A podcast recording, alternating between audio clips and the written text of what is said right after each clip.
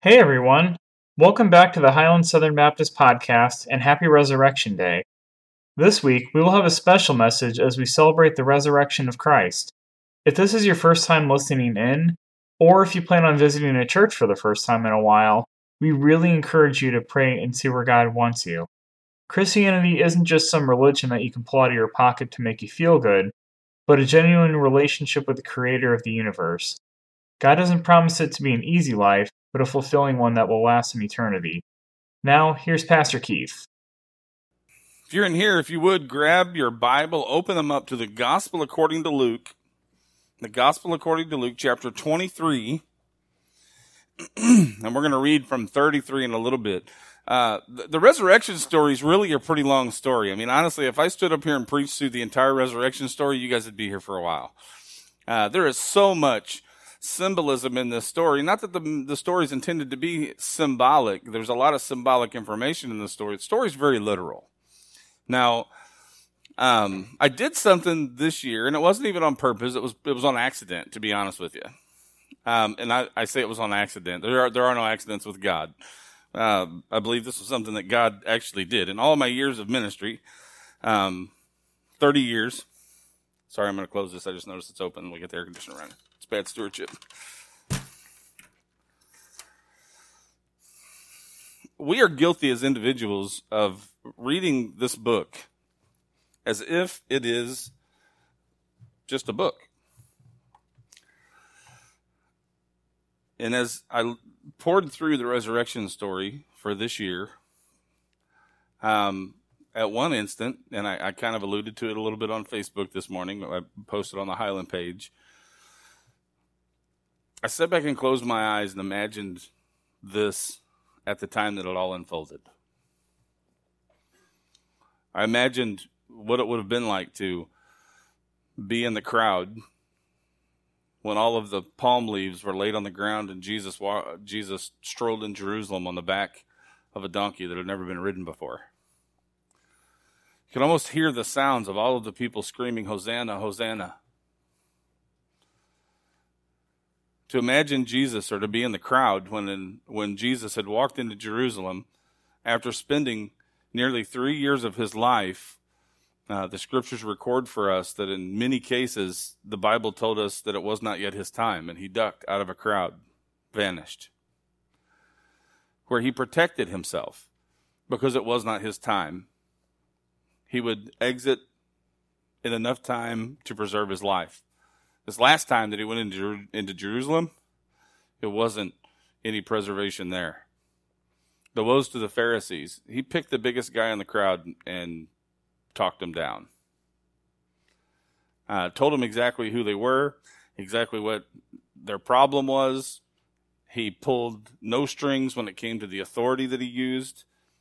To say that he upset some people is cutting it short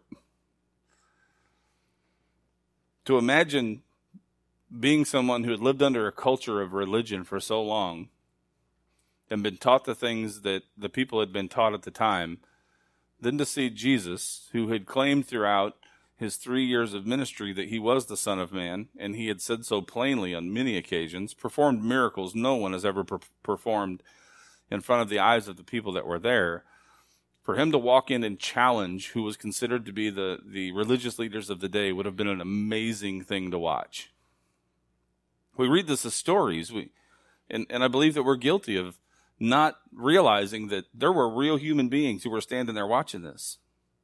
That the apostles were real indiv- individuals who walked away from their uh, vocations uh, for the sole purpose of the fact that Jesus just walked up to them one day and said, Follow me. People who were in good paying jobs who just walked away not knowing where it was going to lead. Those were real people. And then when you set yourself up to imagining the realness, and then you begin to think about when Jesus was whipped. The cat of nine tails don't want to cry in front of kids, and I almost did this morning because the more I think about this, the more it gets me. Non believers of today, They use a lot of excuses for the reasons they don't believe. But it doesn't take too much looking to figure out that even history itself says that this story is true.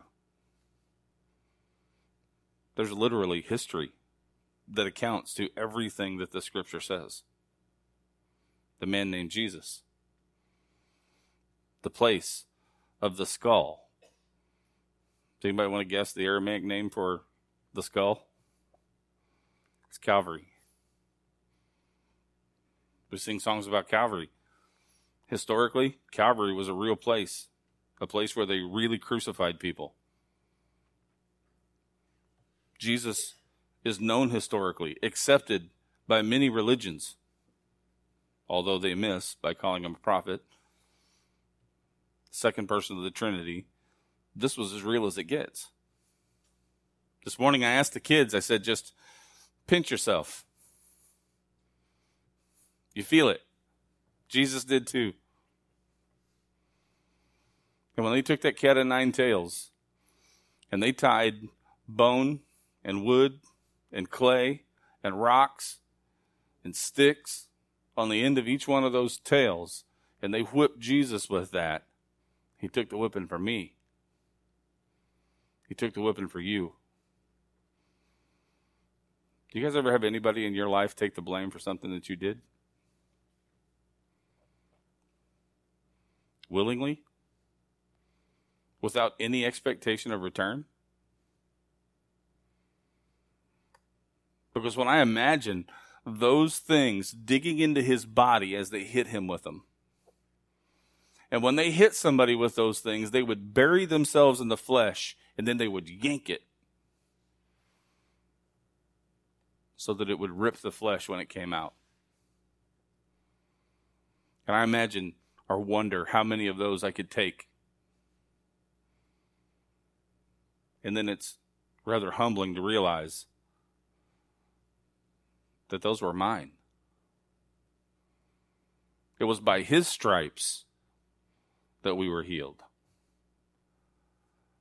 Because even though he was the second person of the Trinity, and I've had theological discussions with people, and they say, was God 100% God or was he 100% man? And the answer to the question is yes. He was 100% God and 100% man. But to me, this just adds to the amazingness of the story.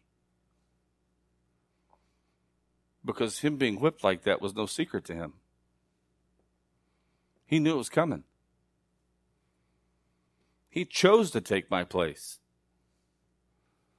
And many people are like, oh no, I just can't live with the fact of thinking that Jesus died for me. That's way too much pressure. Well, it's not when you think about it from his perspective. He took our whipping and would have had it no other way. You couldn't talk him out of it. After all, that's why he came.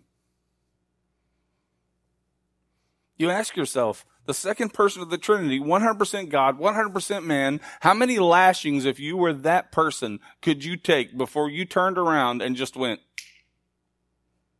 to every one of them?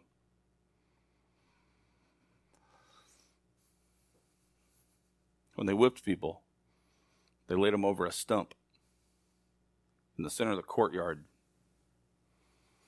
They chained their hands through an eye, up like a bolt. And they just laid there while they whipped them over and over and over again. He knew it was coming. And he would have had it no other way.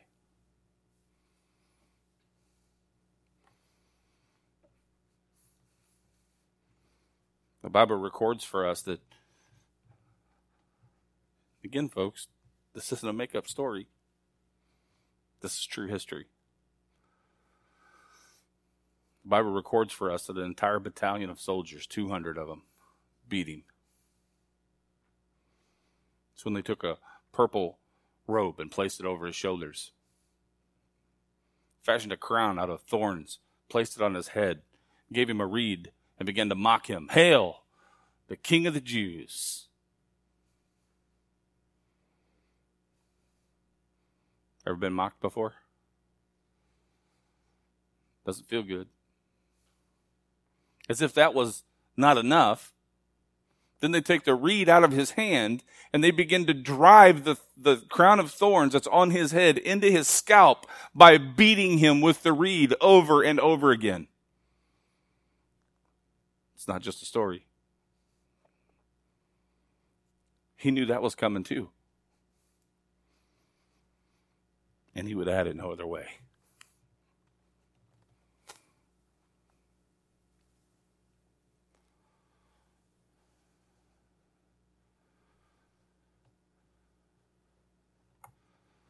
One of the Gospels records for us that Jesus carried his own cross. The Gospel, according to Luke, says that Simon of Cyrene bore Jesus' cross. Well, which one of them's correct? Well, I believe the Bible to be without error. So I believe that both of them are true. Jesus started out bearing his own cross. Then Simon of Cyrene was called up to bear it the rest of the way to Calvary. Folks, this is no different than what Jesus Christ has called us to in life. He bore his cross so that we may bear his cross. The gospel, according to Luke, tells us all in chapter 14 to bear our own cross. It's affirmed throughout Scripture that Jesus Christ died for us not so that we could be lazy, that He died for us not so we could remain ignorant, but that He died for us that we may live. And I'm here to tell you, folks, that just because your lungs are drawing air and your heart is beating in your chest, it does not mean you're alive. Scripture is very clear about this. We're supposed to be individuals, thanks to what Jesus Christ has done, that lives a life that is not our own, but lives a life that is His. How many Christians do you think you could ask today if it's our good pleasure or if we consider it work? Because I guarantee you, a large majority of people who are Christians today, they think it's work. You think Jesus thought it was work to be whipped for us? It was his pleasure. You think that he thought it was work to be mocked, have a crown of thorns driven into his scalp? It was his privilege. It was his passion.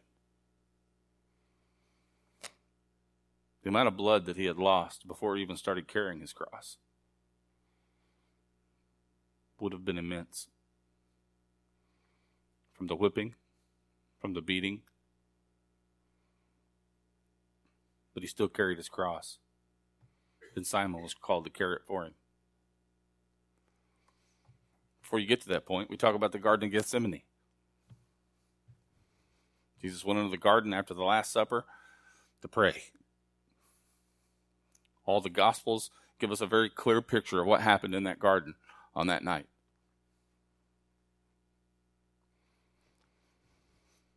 Jesus was troubled.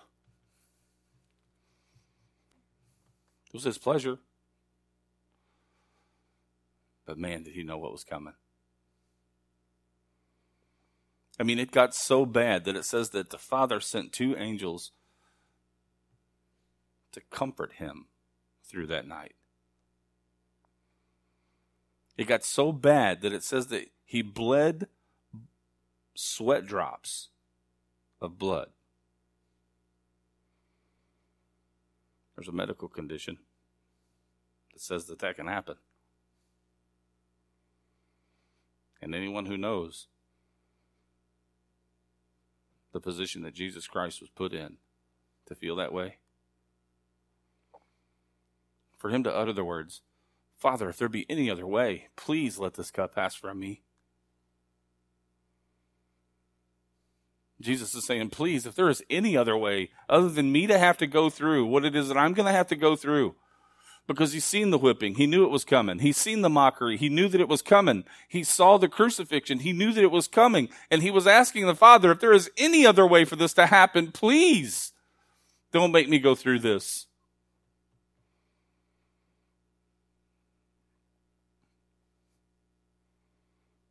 Thank God he ultimately said, Nevertheless, not my will be done, but thy will be done. And here's the way I see it, folks. He's saying, Father, if there is any other way, please don't make me go through this. But if there is no other way, so be it. Because he saw what he was there for, and he saw what it was that he was supposed to accomplish. And if that took him going through the things that he has foresaw, he's willing to do it. His pleasure.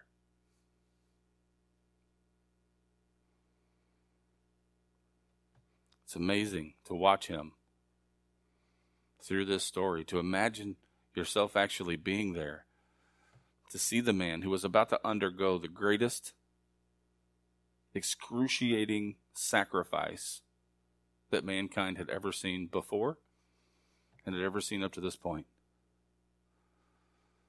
And for him to handle it in such a way is to continue to love us even after the fact. Did you ever take a whipping for someone else?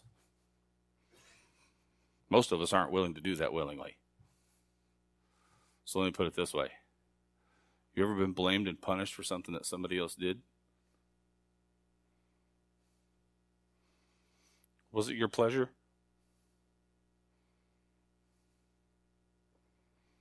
You know, knowing what Jesus Christ went through, he had every right in the universe to hold that against us.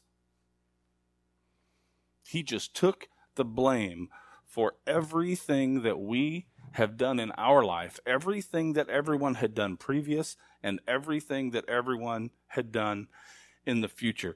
And I want to lay this out to you, and I want you to know that this is very literal.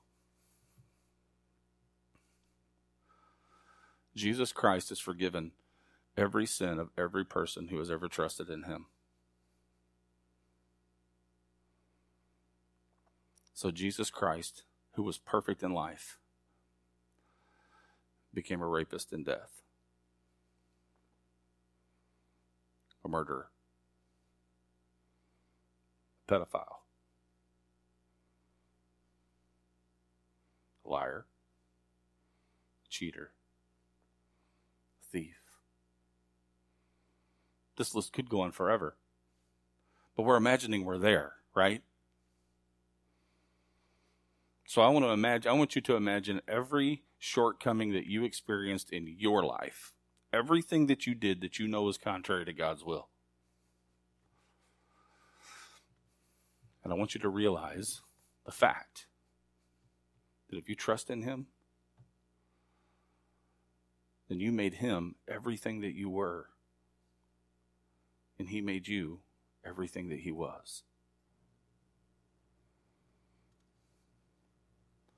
What a deal. Right? You get to commit all of the sin under the sun. Jesus Christ gets blamed for it.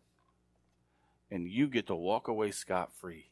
As a result, stand before the creator of the universe one day for him to look you in the eye and see the blood of Jesus Christ instead of every blot and sin stain that every one of us have ever bore.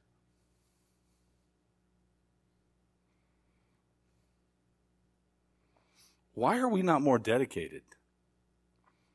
Why doesn't this fall somewhere a little closer to the top of priorities in our lives?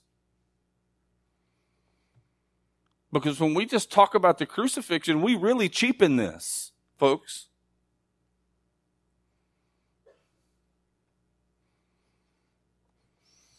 You say it's a gift, which is true. Is it a gift equal to a gift you get on your birthday? Maybe one you get for Christmas?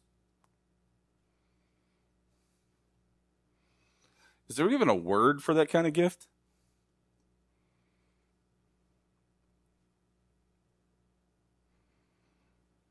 What could I give him in return? I can give him one thing. It's really the one thing that he's asked for. From my perspective, still isn't worth a whole lot. My heart. That's all he's asked for. But what's the heart have to do with a whole lot? It's the epicenter of the body. When the heart stops, the body dies. As long as the heart beats, the body's alive.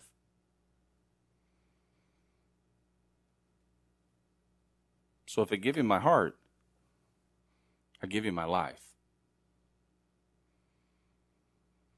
And it has no value in and of itself. He gives it value. Why? Because it's his good pleasure. To imagine this man to have gone through what it is that he's gone through. For him to respond, I'm going to go back just a couple of verses. Chapter 23. Look at verse 26, start with 26 real quick. It says, And when they had led him away, they laid hold of one Simon of Cyrene coming in from the country and placed on him the cross to carry behind Jesus. There were following him a great multitude of people and of women who were mourning and lamenting him. But Jesus, turning to them, said, Daughters of Jerusalem, stop weeping for me, but weep for yourselves and for your children.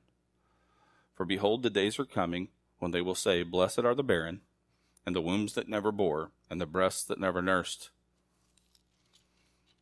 Then they will begin to say to the mountains, Fall on us, and to the hills, Cover us. For if they do these things in the green tree, what will happen in the dry? What do you mean by that? Life's pretty good right now, right? I mean, there's a whole lot of talk going on in the world today about people being entitled, right? And all this privilege that's going around. I can tell you as a pastor, I deliver food to people's houses who are in need. Did you know they all have satellites on their houses? They have internet that runs into their house. They have TVs in three or four rooms. Our idea today of poor is not poor compared to what poor used to be.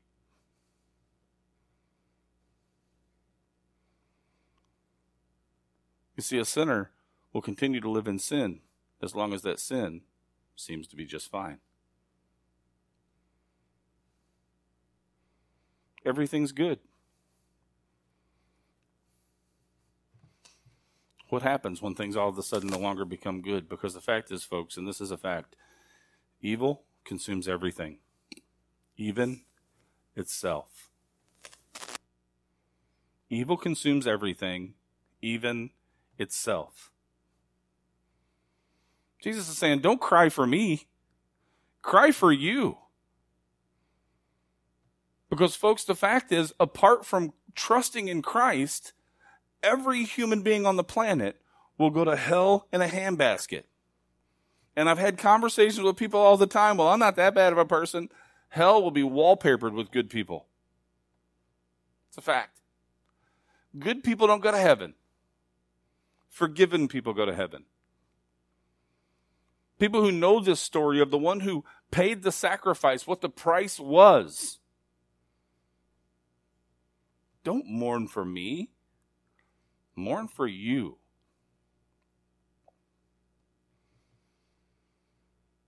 Look at 33. When they came to the place called the skull, there they crucified him and the criminals, one on the right, the other on the left. But Jesus was saying, Father, forgive them, for they do not know what they're doing.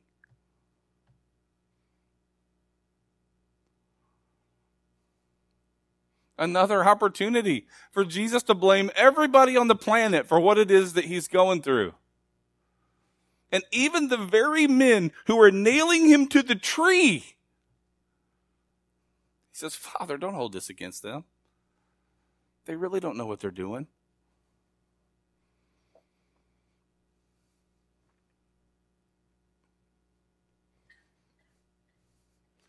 You would think that a guy who went through what he's gone through would just expect people to toe the line.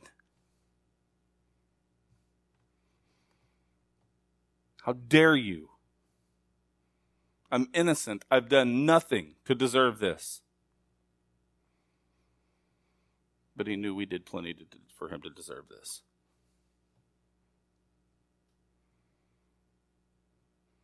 The world it's easy to see walks in ignorance. It's easy to see that it walks in ignorance. People would rather call it a fairy tale than even research the possibility that this is real. People enjoy making their own choices, feeling like they're not under somebody's authority. I've lived both lives. I spent 16 years of my life wading through the garbage of the fallen world. And people come to me and they say, You don't know what you're talking about.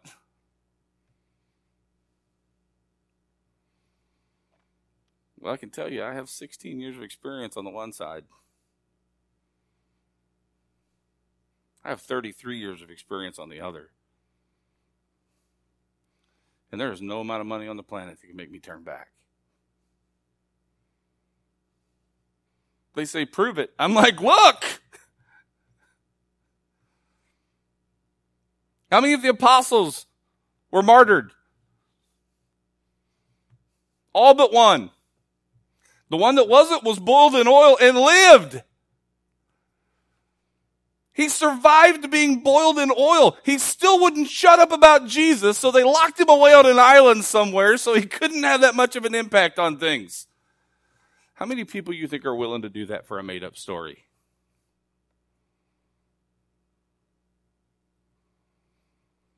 You think Peter was willing to be crucified upside down for a fake story?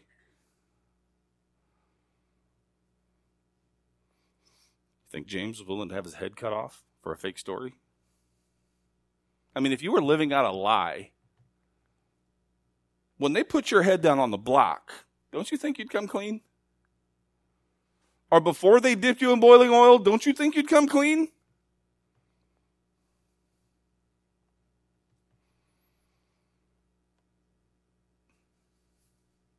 Father, forgive them, for they know not what they do.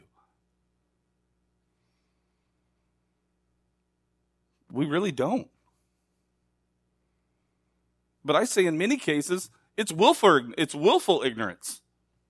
It's not just ignorance. We desire to stay ignorant.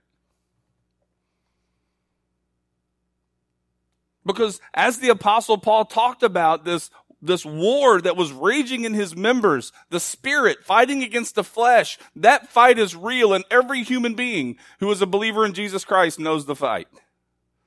You know the struggle scientists. They say us Christians have something wrong with us. We have an extra gene. Because science can't figure out what's wrong with us. Because human beings are very self indulgent. We're lustful in- individuals. We desire nothing but satisfaction. And we live life uncontrollable than somebody who trusts in Jesus walks on the scene and they desire to be in a monogamous relationship. Well, that don't fit the narrative. They don't want to be controlled by the bottle. That don't fit the narrative. Even if they can get away with it, they won't lie, cheat, or steal. That don't fit the narrative. You know what the explanation is? There's something wrong with them. The fact is, there's something right with us.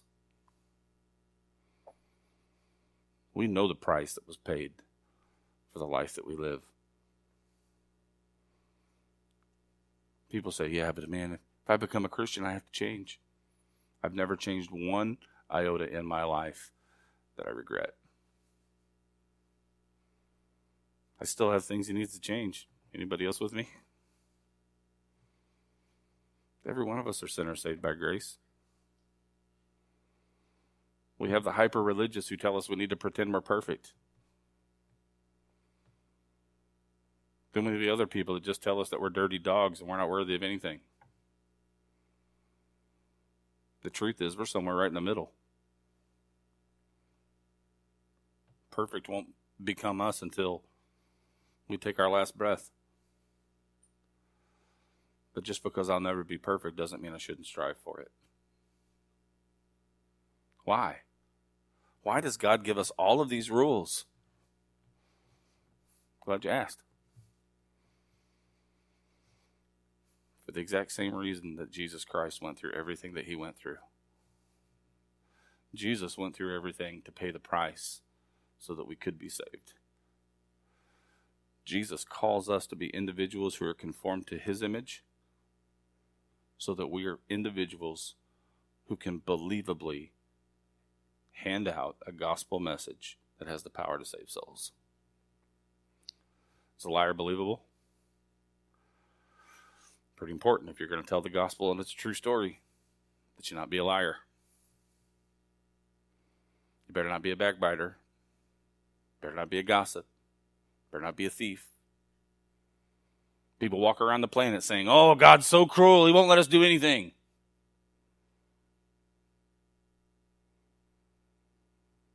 He's so cruel that He went through what He went through and has asked us to go through what we go through so that people who are out there who don't know Him can know Him. He did the most selfless act in all of history and He's asked us to do the best job that we can in mimicking that.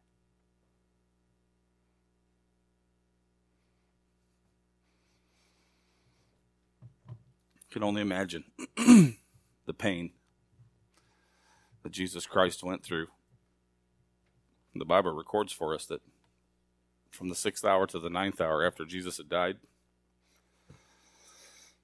darkness fell across the land you know that's in history too. There was a point in time around the time that this story had happened that there was three hours in broad daylight that the entire planet went black.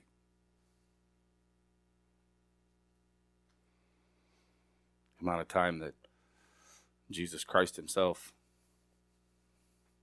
raised his voice and said, Eli, Eli, lama sabachthani. My God, my God, why hast thou forsaken me?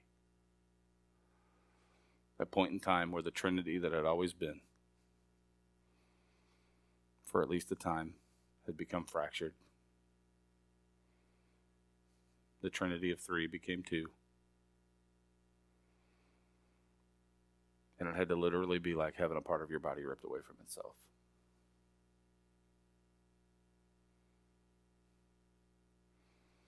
Don't feel bad because of what Jesus did. Bible giving us all this information doesn't give us the information to make us feel bad. gives us that information so that we are very aware of what it is that we should be grateful for.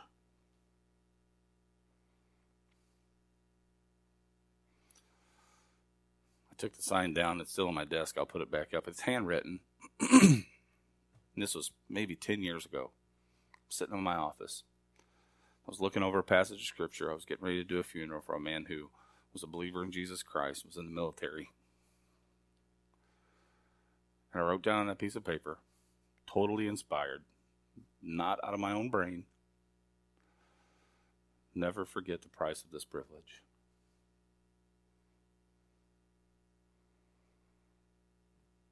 We live in a great country. Is it perfect? Far from it. Does it aggravate me? It does. Was it a gift from God? It is. The Bible's very clear. There is no government that has ever been established that was not established by God. The price of this privilege? Soldiers help secure it for us. in this country. Jesus helped us secure it for our eternity. And this isn't a place that we should come back to every Easter. This is a place that we should lead from every morning when our feet hit the floor. One day we blossom the cross. It's fine. One day we make breakfast for everybody to eat at 8 o'clock in the morning. That's fine. How often is Easter for a Christian? It better not be once a year. Thank you for joining us today. If you have questions about becoming a Christian, prayer requests, or just want to say hello, you can reach us at facebook.com forward slash Highland Southern BC. We hope that this message was encouraging to all of our listeners. Have a blessed week.